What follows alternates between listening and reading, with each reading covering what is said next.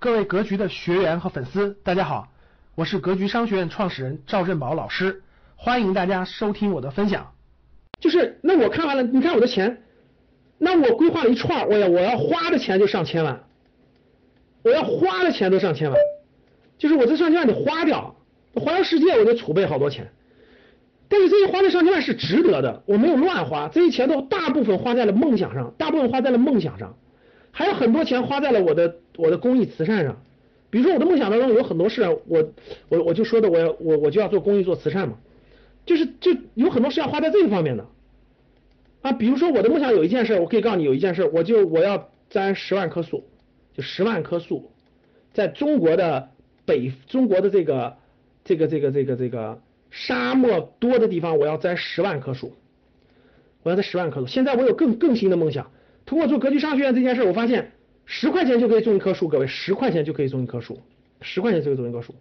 我一百万就可以在中国种十万棵树，我觉得它的生命力会很长。我更有新的梦想，做了格局商学院，我要我要我要带着很多格局的学员一起去做，我就可以做到一百万棵树，很多树是我的格局的学员一起种的。这是梦想，这才增加，我觉得很有意义啊，我觉得很有意义啊。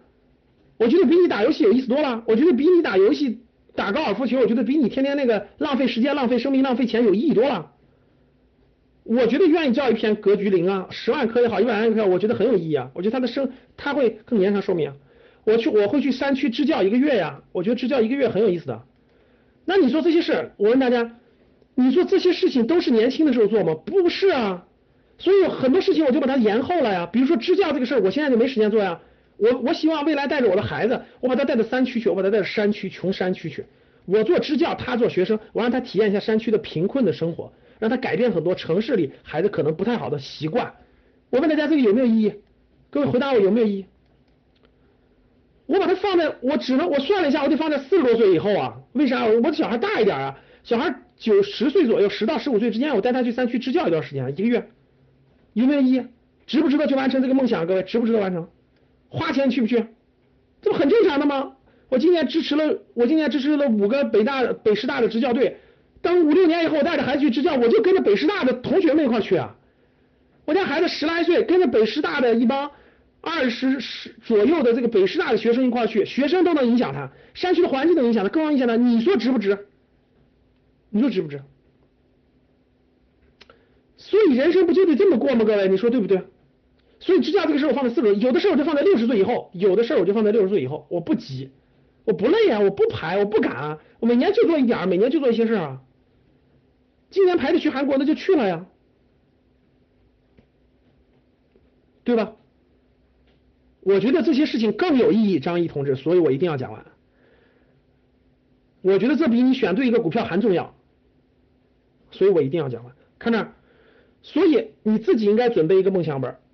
然后把它一条条写下来，一条条写下来以后，钱钱多少钱，你就有动力了，你就动力，你知道为什么赚钱，钱花在哪，花的有意义，你不会抱怨，哎呀，我这个，你反正你就知自己知道怎么协调了，一点点去协调，听懂了吗？这是这是梦想本儿，你逐渐增加，逐渐增加，这个本儿不需要一天写完，我觉得人生都要丰富梦想，你的梦想越丰富，你的人生越有意义，梦想越丰富，你的人生越有意义。对不对？明白了吗？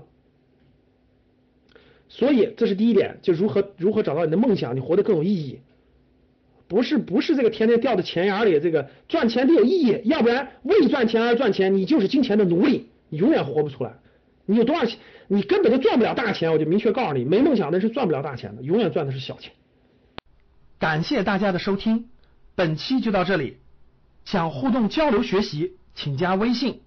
三幺幺七五幺五八二九，三幺幺七五幺五八二九，欢迎大家订阅收藏，咱们下期再见。